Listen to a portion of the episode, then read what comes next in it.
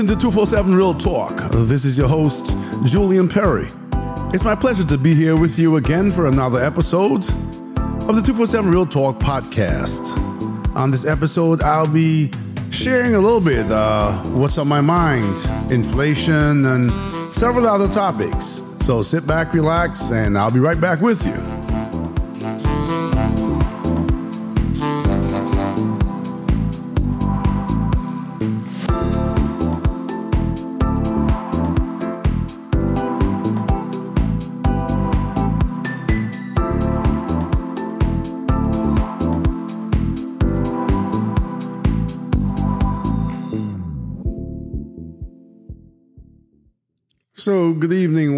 Welcome to another episode of the 247 Real Talk podcast. It is an absolute pleasure to be here with you again to share uh, real talk.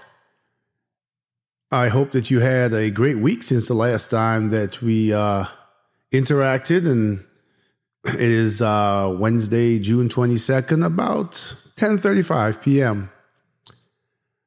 Um, it's been a good week for me here at 247 Real Talk Podcast. I spent a lot of time engaging others in, in the gun control conversation that, uh, you know, seems to be one of those heated conversations, or not so much heated, but detailed conversations. But um, I'm not going to start this episode off with that. I'm going to, I will say thank you to all of those who reached out to me and, and held debates on that topic. Some went on for days, and maybe to the end of this episode, I'll share a few of the um, statements or questions by some of those I interacted with and my responses.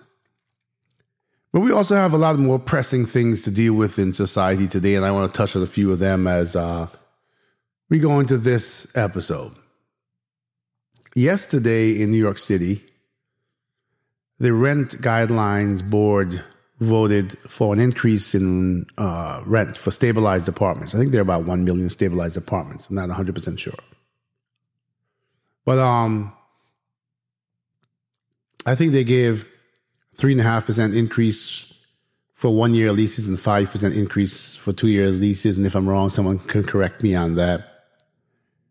And as I thought about it, because, you know, people on both sides were sort of, uh, arguing about this, and I don't think they listen to anyone, but you know, but the board members themselves. But I I kind of get it for both sets of people. You know, cost of living is through the roof. Inflation across this country is is is.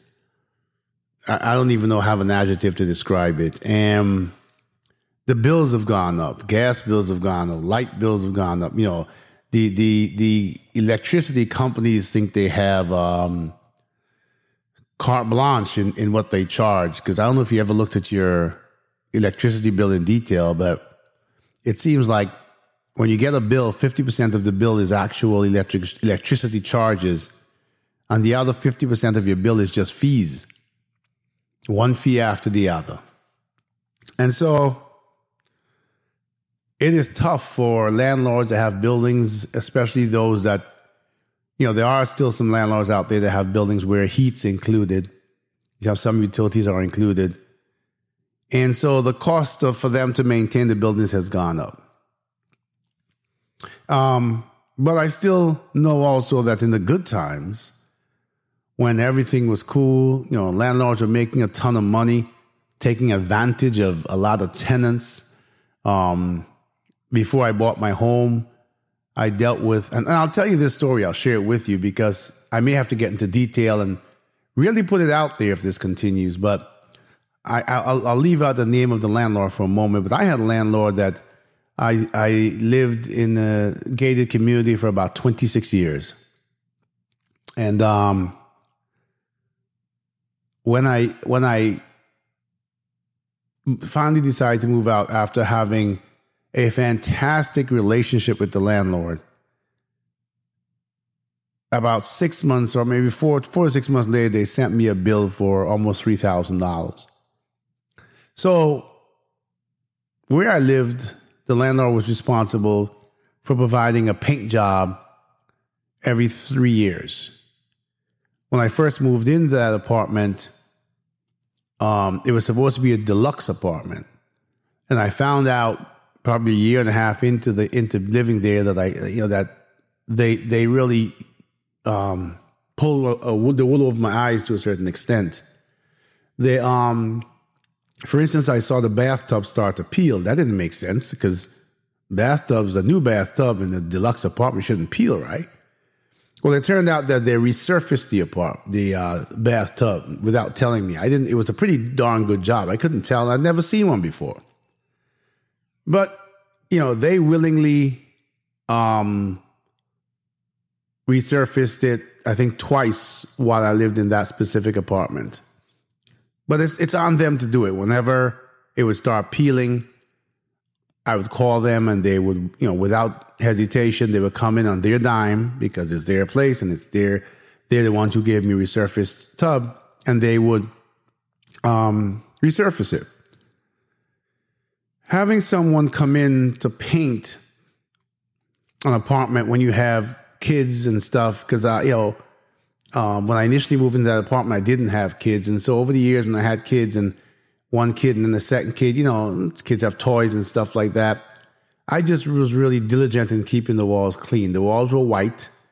And the only rule that existed was that I was responsible for painting the walls if I changed the color. Otherwise, every three years at their expense, they would, they would, I could schedule and they would come in and have the apartment painted. But I kept them relatively clean, so I never utilized that feature.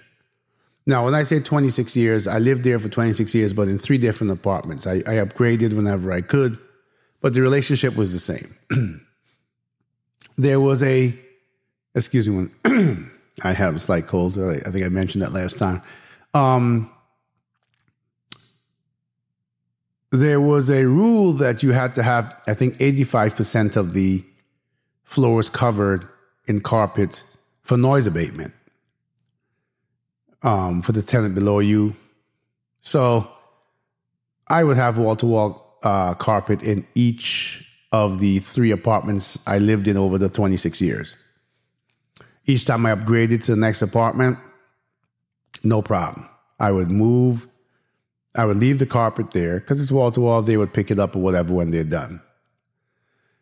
When I moved from the second to the last apartment, the one that I left finally when I when I bought my home, they charged me hundred dollars because I I used to hang, you know, I'd have art on the walls and these things, and there were, you know, screws would leave holes, little holes that I'm, you know, I'm, I'm guessing they had to have someone patch before they and sand before they would repaint the apartment for the next tenant.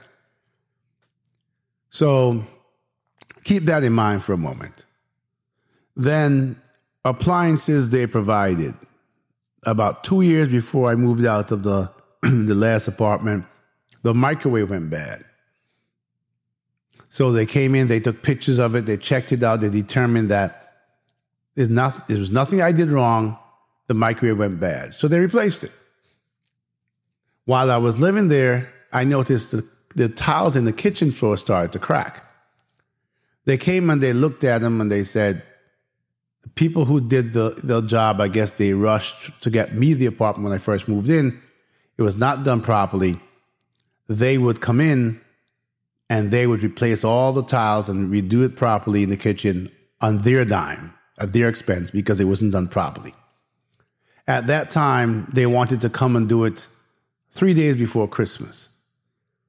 And the only space I would have had to to house my fridge and stove and all those things for about seven days was in my living room. And this was Christmas. I was not going to do that to my kids.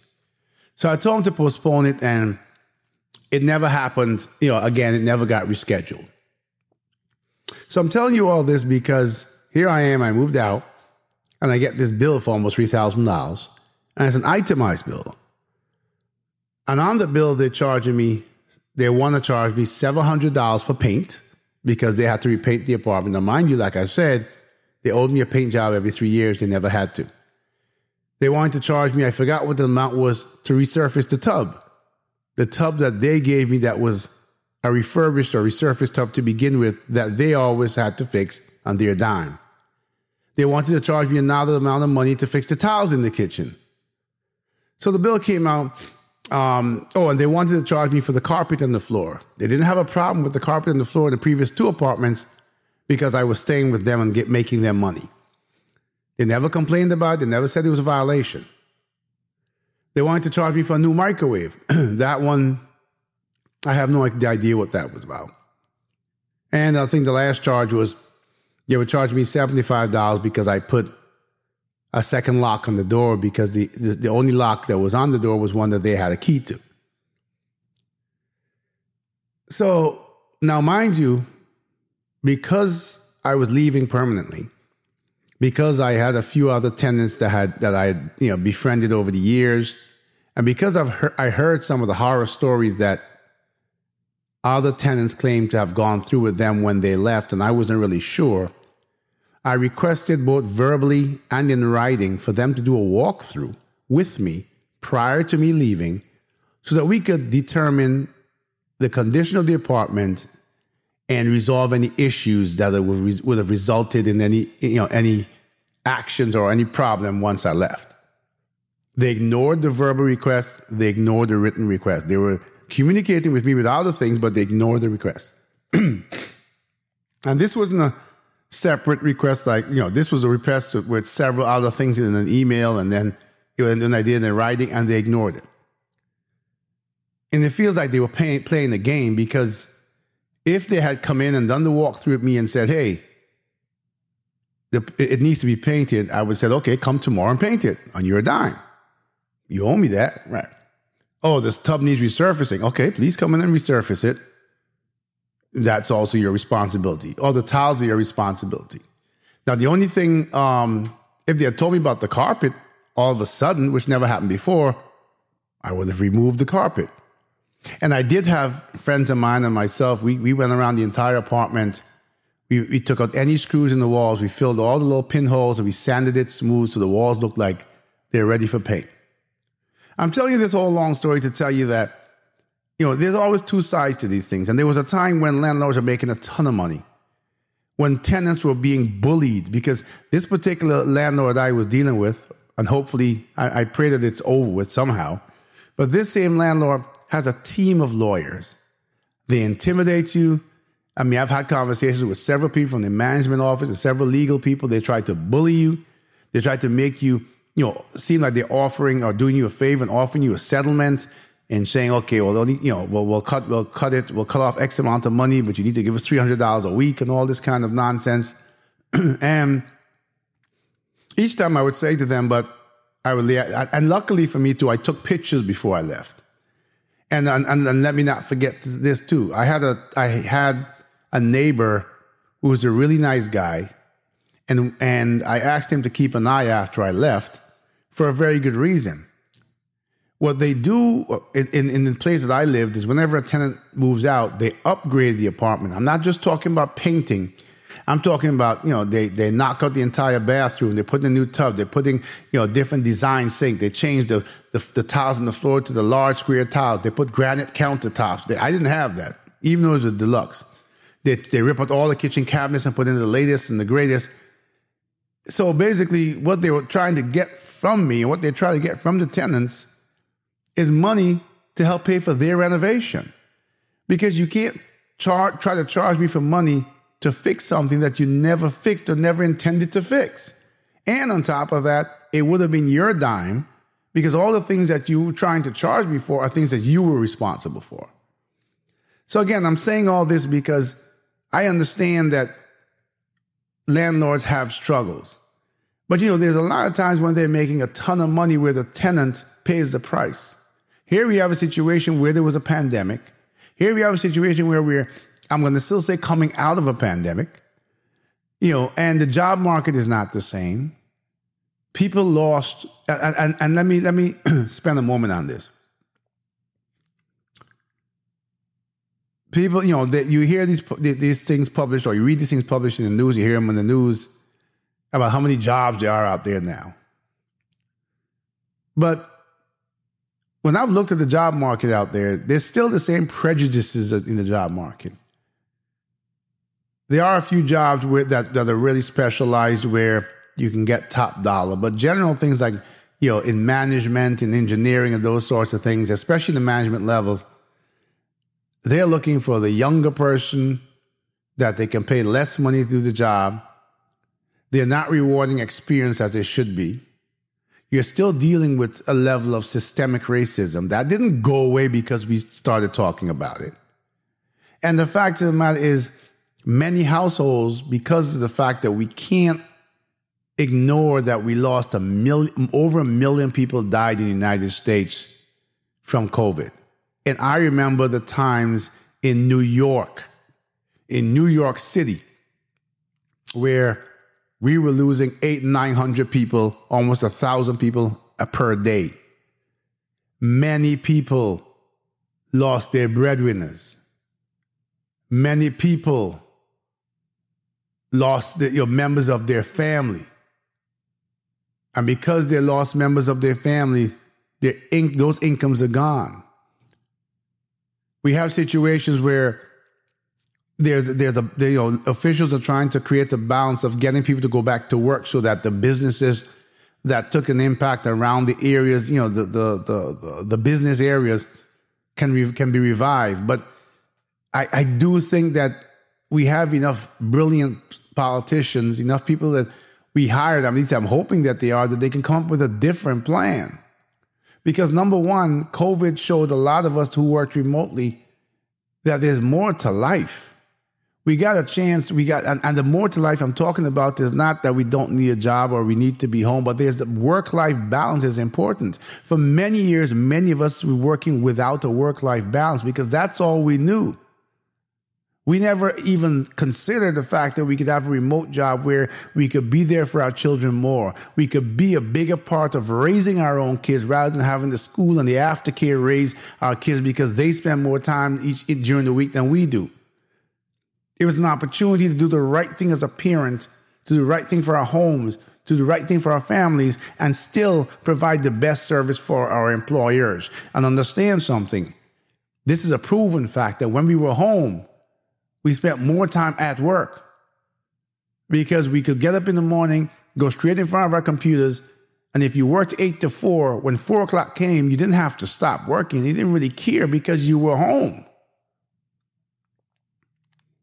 And so, you know, it, it, it is it is a work life balance that that I think are the, the officials and the powers that be should should work hard to to preserve because you know, a, a happy employee, a healthier employee, even health is very important to it.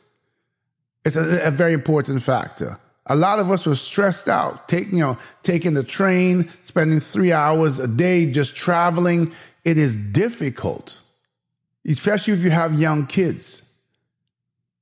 And now we have people who've gone back to work. Think about it for a second. You might have had a person who's gone through all the other battles. The systemic racism has gone to school, has done their best, can't get the job that they that either their degree is not worth the papers printed on, or they have the expertise, but they're running up against the thing that many of us minorities run up against. That is, you know, we go apply for job after job, we have a great interview, and then we get an email or a letter saying, "Thank you so much, you were an amazing candidate, but we've decided to go with another candidate."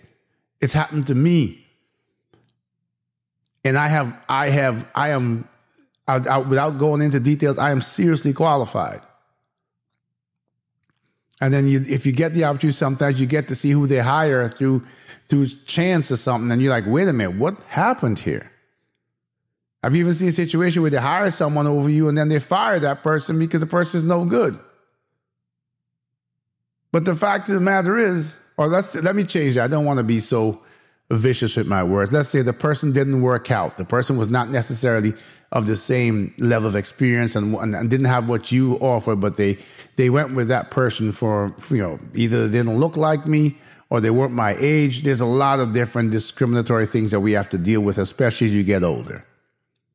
So you think about the household where you have a single mom, couple of kids, and she went to school at night. She got qualified. She came out with all the energy and all the and all the all the greatness in her in her heart to to, to be the best she could be. And then she's running up against a system that's plagued with prejudice and all other uh, challenges that they are. And so she got a job, but nothing near what she should be earning.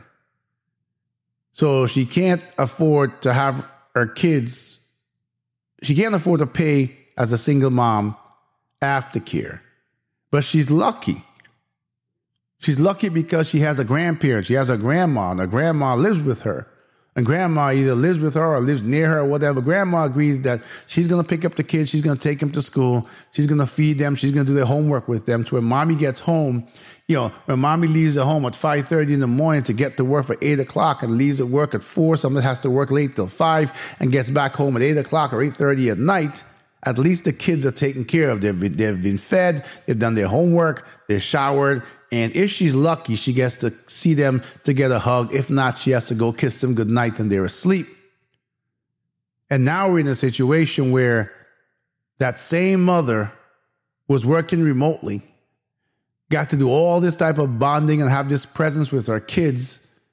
And she could see over two years the difference academically and, and could see and hear what the kids are learning in school because I know that I, I try my best to be on top of my kids because they learn these things in school. And when you have these conversations with her, the, the verbiage, you know, the language, the things that don't go on in my home, they know, and I have to set it straight. And you have to keep a tight rein in this world today where kids go to school and their exposure to to, to vulgarity. There's exposure to, to weapons, you know, knives and guns, all these things that, that infiltrate schools. You still have to teach your, your, your child the right thing. And I, I included guns in that because whether you're pro gun or anti gun, kids have nothing to do with that.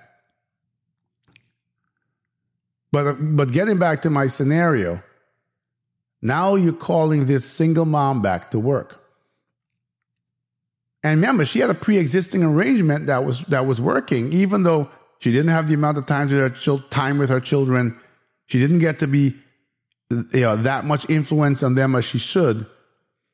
She managed to have a situation to be able to work and and and and take care of her kids on the salary she was making because we already established in this scenario that she cannot afford aftercare. But something changed now. Now, when you're calling her back to work, her grandma died from COVID. Now she's got no one to keep her kids. Now you're telling her you don't care. Unless the child is sick or something, you don't care. Or you know what? Go take family leave. Well, if she can if she's struggling to pay her rent with her full salary, how is taking family leave gonna change? Is the landlord gonna say, oh, well, you take family leave and I'll cut half off the rent? We talk about all these programs we have to help people. If you really look at them, they're all a mirage. They're part of the theatrics of politics. Because now you have this mother who's doing her best. Now her grandmother is no longer there. And there's a lot of grandmothers we lost during COVID, a lot of grandparents, a lot of the elderly. It's almost like a whole generation was wiped out, especially in New York City. And now you leave her what option? Let's think about it for a second. You know those stories when something happens in a home and the police get called because someone notices something. And when they do go to the home, they find out that a 10 year old and a 12 year old, two children, have the key to the house and they come home and they're there alone until mommy gets home and something happened. Some neighbor may have noticed, or something must have happened, and now they now they want to call child services. But you left that mother no choice. You made her choose between survival and her job. And her job is survival. So now you destroy the home even further because now you charge the mother with endangering the welfare of a child. These are real scenarios. I'm not making this stuff up. You know, we we we hire leaders, we we elect leaders to be able to see the things that I'm telling you and beyond. To be able to come up with situations and plans that fit the dynamic of and the, and the melting pot that is, new, especially in New York. But this is the same around the country. We wonder why there's, there's sort of a brain drain still going on because other companies, private companies, are offering so many people remote jobs where where where geographic location is not not an issue. Sometimes geographic location in the United States doesn't matter. Sometimes it doesn't matter uh, geographically around the world where they are. And whoever can grab those jobs are grabbing them. People are reluctant to go back to work not because they have become lazy We've already proven, I've seen many of the scenarios, I've been a part of the scenarios where productivity has gone up when from the time people went went when when people went to remote work, productivity went down a little bit because that was a familiarization period. Then it when it shot up and it stayed up. Now you're telling people they have to come back. You don't know their scenarios. And because we have to be, we have to have a policy that governs everyone the same because you know we have to be fair we don't we, we, we, we don't care about so many victims that, that, that don't fit into those categories that you're now punishing their lives. So that mother is doing what she has to do. She has to go to work. She has to pay her bills. She's barely making it. Her grandmother is dead. She's got no one to take care of her kids. She can't afford aftercare. Don't let's get started on student loans that they're going to try to drop on top of her now, even though year after year after year after year, she struggles to find a better job and faces the same difficulties, the same racism, the same hardship, the same prejudice, the same unfairness that the system offers. They don't ever fix the system. They're always looking to fix us. We are the people are the ones who make up the greatness of, of this city, the greatness of this country. It is time to start putting the people first. When you, when you, when you put the people second and third, and you put all your politics and your power above the people, this is what happens. People are left to punish. People are left to figure things out anywhere they can. I don't ever want to see my kids hungry. So if I have to go out and I have to work, and the only option I have is to give them the key and say, you know, go straight in the house. Don't don't don't be too uh, conspicuous. So, you know, just get in the house and close the door and remain quiet until daddy gets home or mommy comes home. That's what people have to do. And then let's add another layer to this. Many of the aftercare programs, the aftercare um, facilities have closed and they haven't reopened. They haven't reopened because many of the individual people who ran these aftercare facilities basically went under during COVID. Because remember, the parents are working from home, the kids are homeschooling because you know they, they are or they're at school, not homeschooling, but they're remotely attending classes. The parents are at home. So number one, you, you couldn't send your children to the daycare in the beginning because obviously COVID. But number two, you got to be a you know, while you're working remote, depending on how you work, in between meetings or whatever, you got to pay real attention to what the children were doing and how they were responding to the teachers and interaction and all of that. Number three, you you you were able to do something a little extra for your children because you were saving that daycare money. And number four, the people who were running the individual, the, the, the sole proprietary daycare centers had to find a different line of work for themselves to survive, to, to survive, because now they're not getting that daycare money anymore, right? So they went and they found jobs, whatever they could find.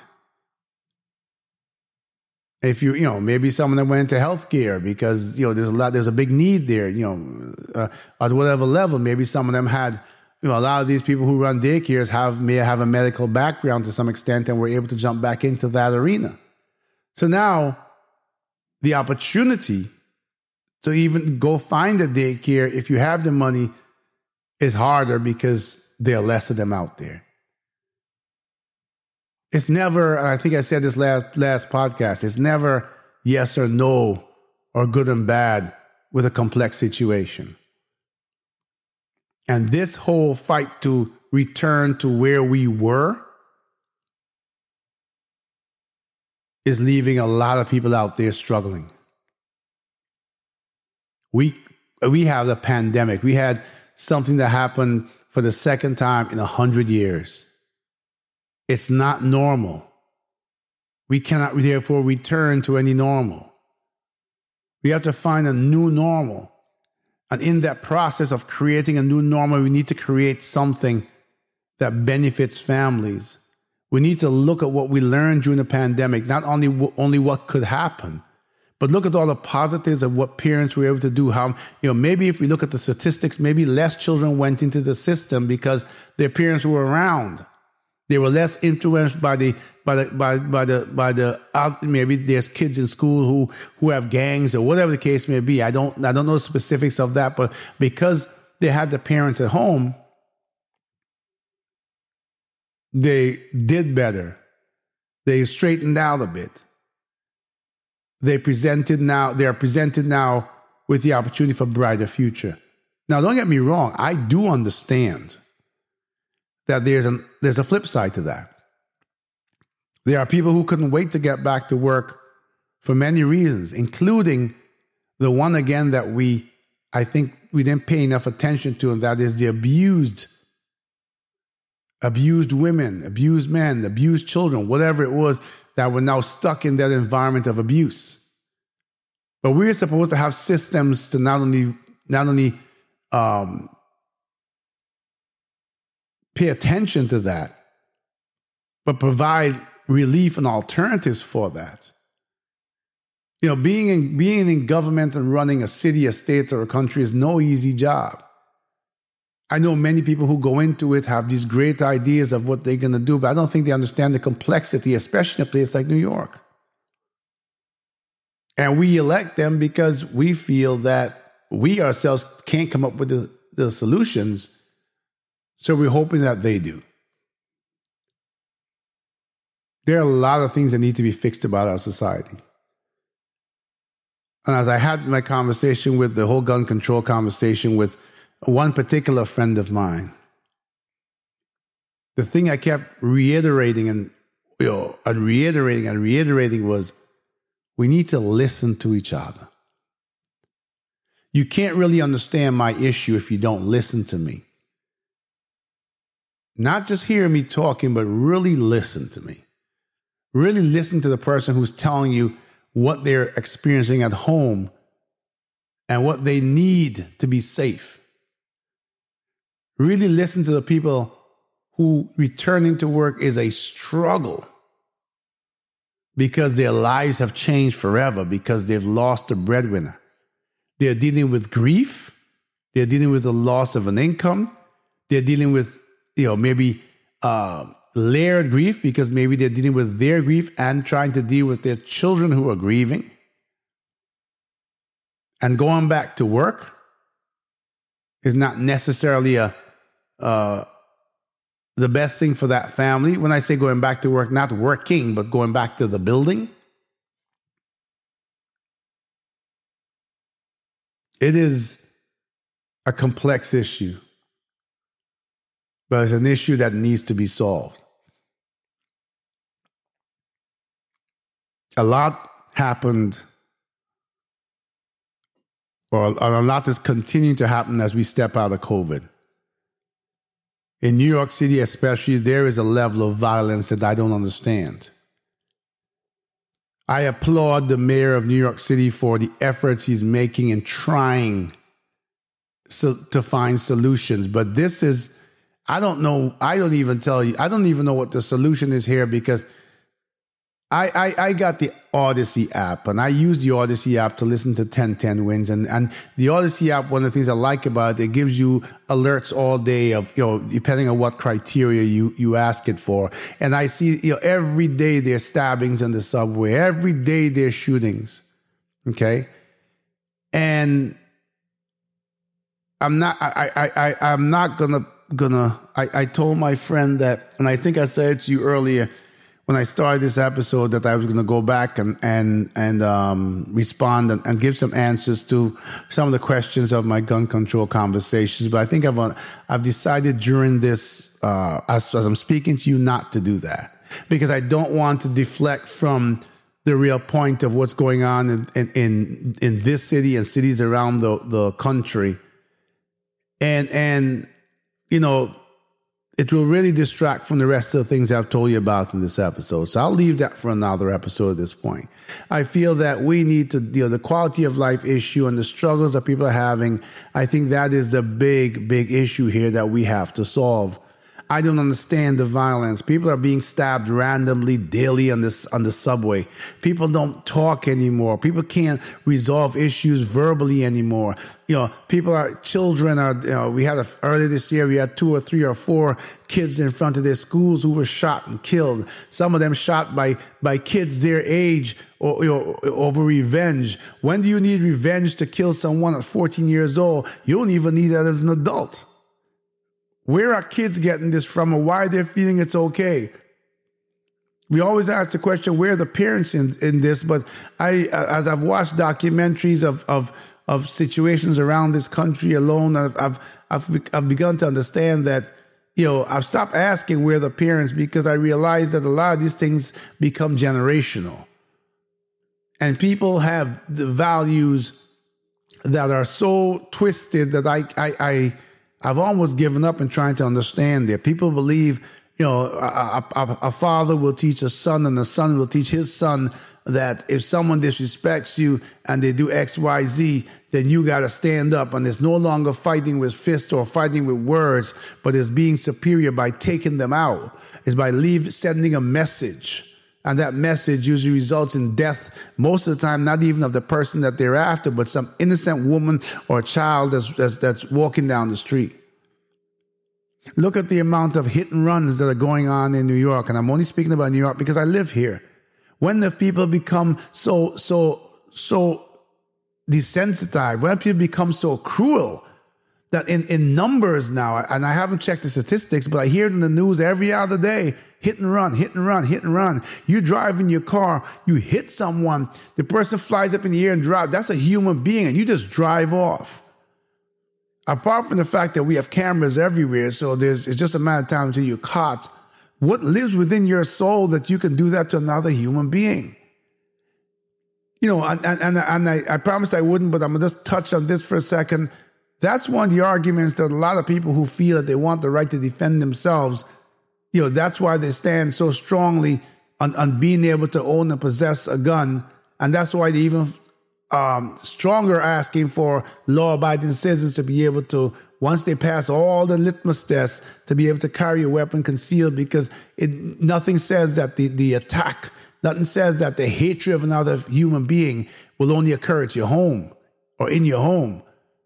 It can happen on the street, it can happen anywhere. It's happening. People are dying for stupid reasons. Innocent people, little children are dying. And, and, and, you know, you can't just jump up and say, oh, ban guns, because that does not solve the problem because we have passed that corner. We have passed that road. We have passed that stoplight.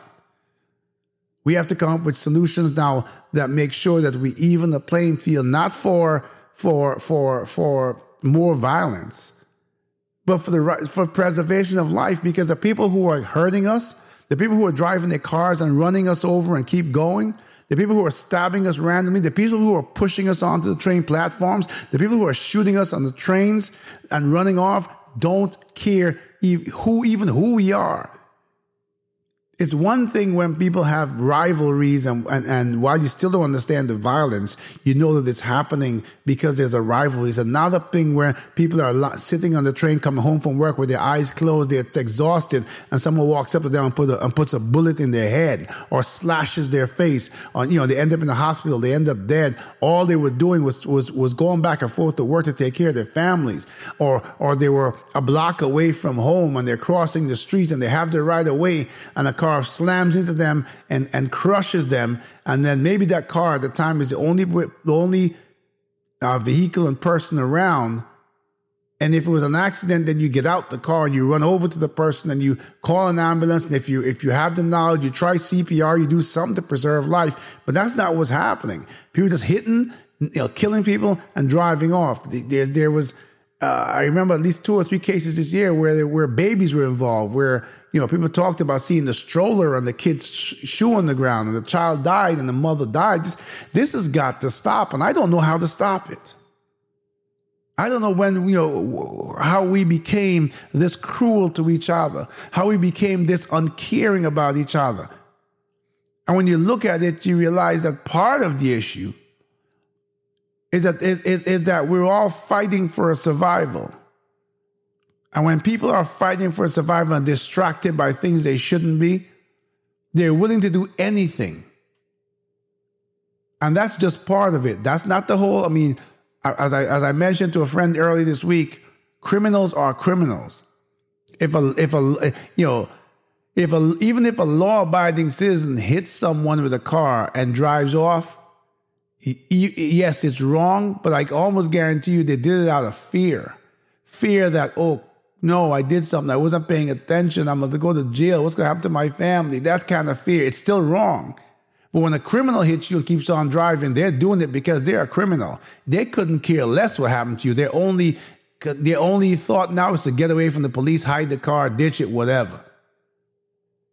When you when you when you are forced to take the subway to go to work and someone walks up to you and puts a bullet in your back or slashes you with a, for a knife while you mind your own business, and the next thing you know, you wake up if you do in a hospital fighting for your life.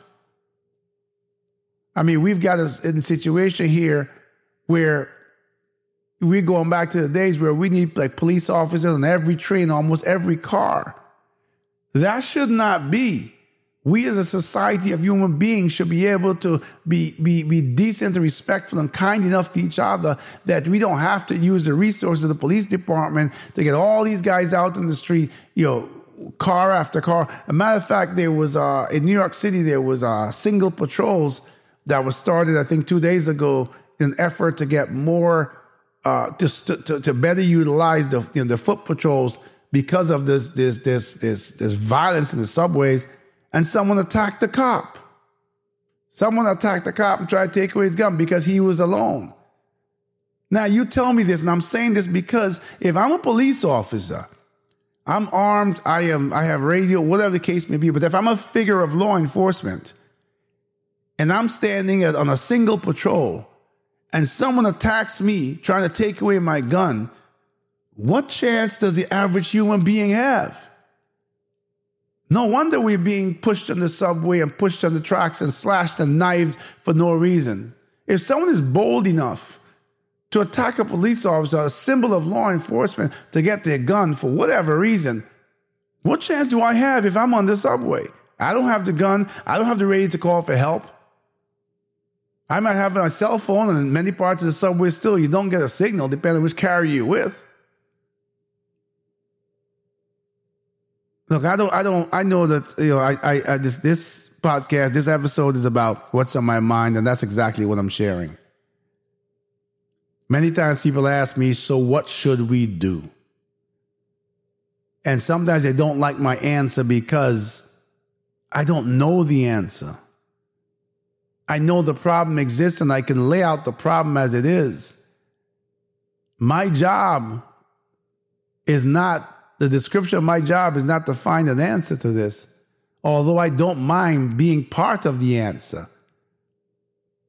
But when, when, when, I'm, when you're in a system that says, well, you know, we don't want you to defend yourself, you know, we don't want you to even if legally we don't want you to have a firearm, that's going to create chaos. So you know when when when the guy walks up on the on the train and he stabs you, if you can if you're still breathing, you should call nine one one.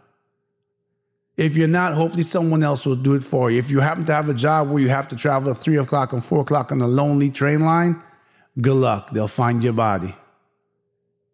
I'm just saying this is not this is not conjecture. This is not me having a fantasy. This is real. Pick up the newspapers, go online and, and, and check breaking news, go and check the statistics, go and see what who is really reporting what and what's happening each and every day in this city of ours, around this country of ours, Chicago, Detroit, all these places that are that are seeing, even places that didn't see as much um, violence are seeing unprecedented violence. What has happened to us as human beings? It's almost as if even we, we, it's probably unfair to even ask our officials to fix this problem because we are the problem. How did we get this way? What happened over that time that we were, uh, uh, you know, how are, are cooped up in our homes that we became so violent? Something has got to give because in the, you know I, I'm scared for my children. My children grew up in my home where I teach them to be good people, where I where I, I, I bar them from watching certain shows with violence, where I take every effort and every moment I can to tell them what's right and what's wrong. Even when they, they manage to see something violent, they say, Daddy, why did that person shoot that person? And why? And I and I and I instill the right and wrong. And I battle the fact that they come home from school and I hear them say something on the weekend, like, where did you get that from? Oh, Timmy in school says that. I said, oh, that's a bad word. Well, Timmy uses it all the time. Do you realize the battle the parents are facing as it is right now? The same element that is that has the generational behavior and, and, and is being supported in, in, in other areas, in other lifestyles, you know, in terms of, of violence and, and, and, and how you solve problems. My children are exposed to that. That's not how I am. That's not how I grew up, and that's not how I want them to be. To ha- to to have my children grow up to be good, productive, uh, safe, uh, respectful members of society, they have to get that now while they're young. And I'm facing a battle every day because that's not what they're seeing when they leave the, the, the, the confines, the safe confines of my home. We need to wake up, people. We need to wake up. We need to decide that or understand that we don't live in this, this, this city alone. We don't live in this, this country alone. We don't live on this planet alone. It is not okay anymore to just look at, look after ours and turn our back on the bigger problem. Because when you turn your back on the bigger problem, there's going to come a day when you cannot look out for yours and yours will have to deal with the bigger problem. We can't be everywhere, every time, every moment, you know, in the presence of our children. We have parents who have to take these same subways every single day. We have parents who have to walk on the street. Our kids are growing up in a time that's way more violent than when we grew up. And I hate the fact, I hate, I, I, it, it, it, it pains me beyond anything I can describe every time I witness the scenario of a parent having to bury a child. A young, brilliant prospect of our future gunned down most times not even involved in the situation that caused them to have a take a bullet. Just standing outside after school, chatting with other kids, doing what normal kids have always done. But they, they decide to do it in what has become an abnormal world, an abnormal environment. There's so much more I can say about this, but as you can tell, I'm almost at a dead end unless I can get hundreds and thousands and millions of voices to join the same chant, we must have change. Unless we can come together in those kind of numbers and start to change at home. Try to try to reverse course for some children who have gone astray. And when I say reverse course, let me spend a quick second to say it's not a situation where you can necessarily blame the kids or even the parents. I've spoken to you before about the, the situation that turns households into this into this this this this survival mode. People who are subjected to oppression still. People whose choices have been taken away. People who live in a society where society ignores their environment. They live in a certain neighborhood. They get horrible teachers. Their schools have no money. There nothing is budgeted for them as it is in other areas. There's not a fair distribution. The brilliant teachers go to the different neighborhoods, not only, and you can't only blame them because some of them go to the other neighborhoods because they feel safer there. They don't feel safe in certain neighborhoods that are already oppressed and already present a violent nature right now. There's a lot of work to be done, but the first thing we need to do is stop turning a blind eye and saying those people. Those people are us. And, and, and, and those people, we as minorities or people who live in, in, in, in impoverished neighborhoods, didn't choose that life. No one gets up and says, I have $100,000 to, to, to rent an apartment. I'm going to go in the worst part of the town where there's already violence, in the, in, in, in the building where there's no heat and no hot water and rats are running around because the rent is, is, is cheap and, and there's gunshots and there's, there's, there's body outlines and I'm going to live there. Nobody chooses that. But there is a definite systemic process that keeps those people exactly there. And when we do offer them programs to lift them out, we never look at the entire scenario to understand it. We do just enough to make it seem like we care, but we don't. And when I say me, I'm, we, I'm talking about the people who have the power and the money and the, and the ability to use taxpayers' money to do the right thing for the people.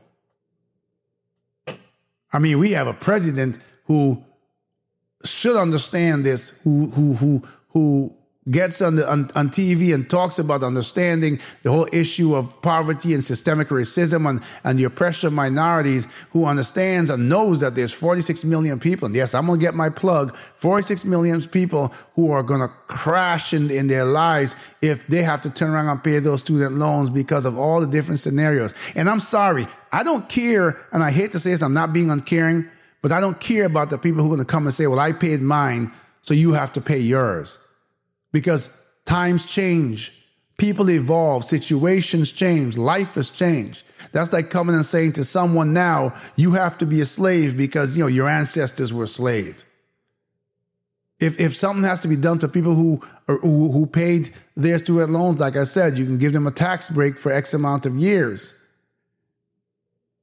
But when you look at scenarios around the world, you look at the amount of money our own government is spending printing and sending across this world to Ukraine and all these areas that have needs billions of dollars. But tell me, an American citizen who is living here and struggling and trying to be a productive member of society, that you don't care about me. You can't forgive my student loans. And you don't care what happens to me the day you turn that switch back on. You don't realize the devastation that will happen in lives. We got people up there who, who, who are who are fighting or who are arguing or debating about our lives, but they don't have our problems. Maybe this the, the government, one of the criteria to be in politics and to be in government should be that you have to be poor or you should have once been poor and oppressed and, and, and been a subject of, of prejudice and gone through scenarios Maybe you should have to live among us, just like how they want, like they say police officers or people in certain jobs should start to live within their community. Maybe that's what should happen to our leaders in Washington. Because while they debate and count their millions, the reality of life, they are so far off from it that either they come from money and they've never lived our, our struggle or they came from our struggle and now they're living among people with money, they've turned their backs on our struggle.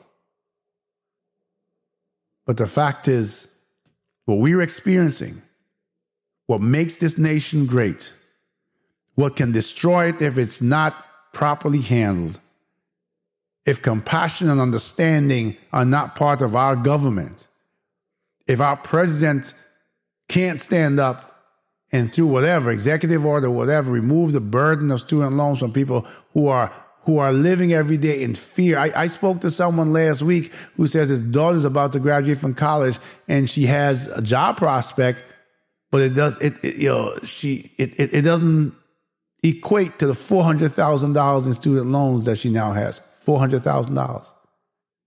You tell someone to pay that back in thirty years. If you have to start a little late and you came out of college at 35, you're talking about 65 years old before you can start life because of the oppression of this. And don't get me wrong, there, you know, some people will make it. But for the amount of people coming out of college every day and the amount of, of, of, of, federal student loan debt that's being racked up for, for schools that don't deserve it even, and for the amount of jobs that are available that offer incomes that, that, that allow you to live with, with certain uh, basic allotments, so to speak, of, of rent and, and transportation and gas and light and all these things they don't equal the amount of people who are coming out who are yearning to be a better to make the society better. As a result, you're guaranteeing failure, you're guaranteeing oppression, you're guaranteeing depression, you're guaranteeing struggle. You're guaranteeing that many of us will never see the American dream. I hope you hear me. I hope that you you you help me by sharing my podcast. Again, this is not a monetary gain podcast.